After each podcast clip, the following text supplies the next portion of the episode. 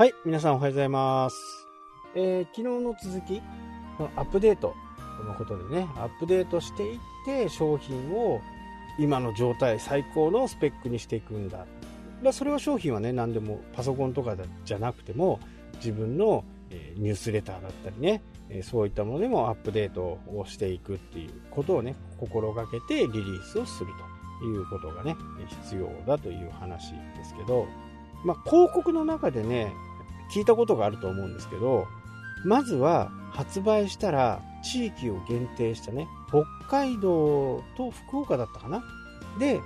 テストマーケティングをする。そこで売れたら全国展開をしていくというような方式を聞いたことがあると思うんです。これって、まあ、広告じゃ、えー今こ広告って言いましたけど、広告じゃなくてね、リアルの販売の場合ですね。広告の場合に、えーそういうことをやる場合があるんですね。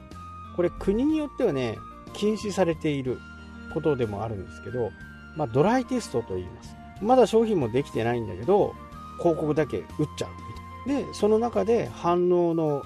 反応が良ければね、商品作りをしっかりやるというふうな形ですね。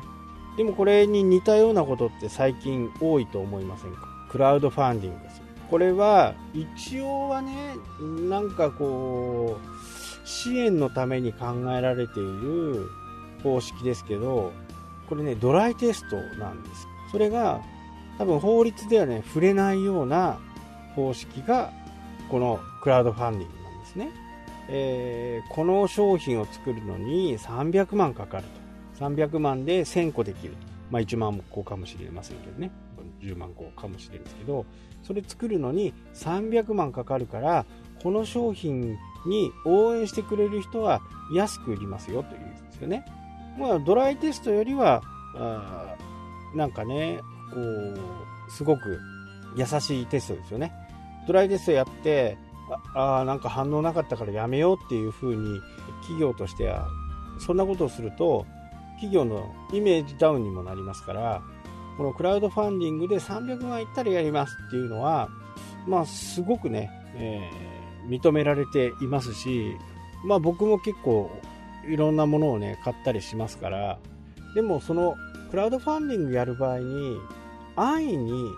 お金集めでやってる人もね中には多いとは思うんですけどまずその前にファン作りが必要なんですよね。クラウドファンディングのは特に。今まで僕がクラウドファンディングに参加したのはもう以前からその商品を使っていたりとかしたところの会社のやつに新しい商品が出るからそれのクラファンに応募してみるとかね、えそういうことが多いですかね。なので何も知ら何何にも知らないところにねいきなりじゃあクラウドファンディングでお金を入れるかっていうと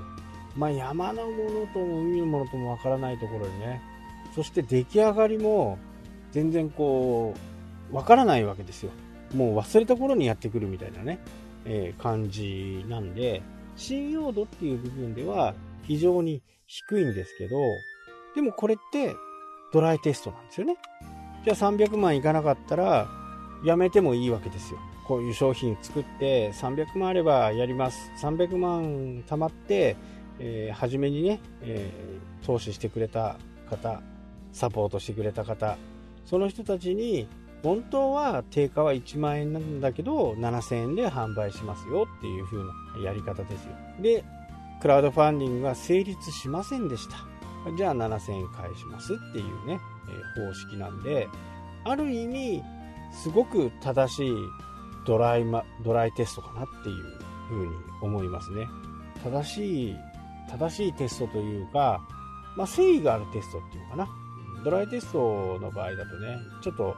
後からやめたって言っても何の拘束力もないですし、それに踊らされるね僕みたいのがいるんでそこはやっぱりクラウドファンディングの方が非常にこうやり方的にはねスマートスマートっていう言い方がいいスマートじゃないかなと、お菓子とかね食べ物とかスイーツとかそういったものも北海道っていうのは、まあ、新しいものが好きな人が多いんで、えーどのくらい北海道で売れるかねやってみて、そこから全国展開っていうのも、まあ、一種のテストですよね。マーケティングのテスト。で、北海道でこけたやつは、なかなか他の地域でも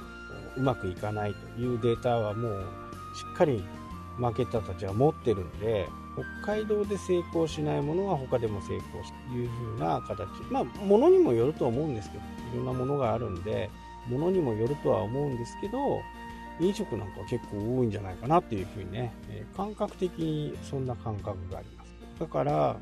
この、昨日言ってたね、もう完成品を作り上げてから世の中に出すんじゃまあ遅いっていう合わせてクラウドファンディングみたいな形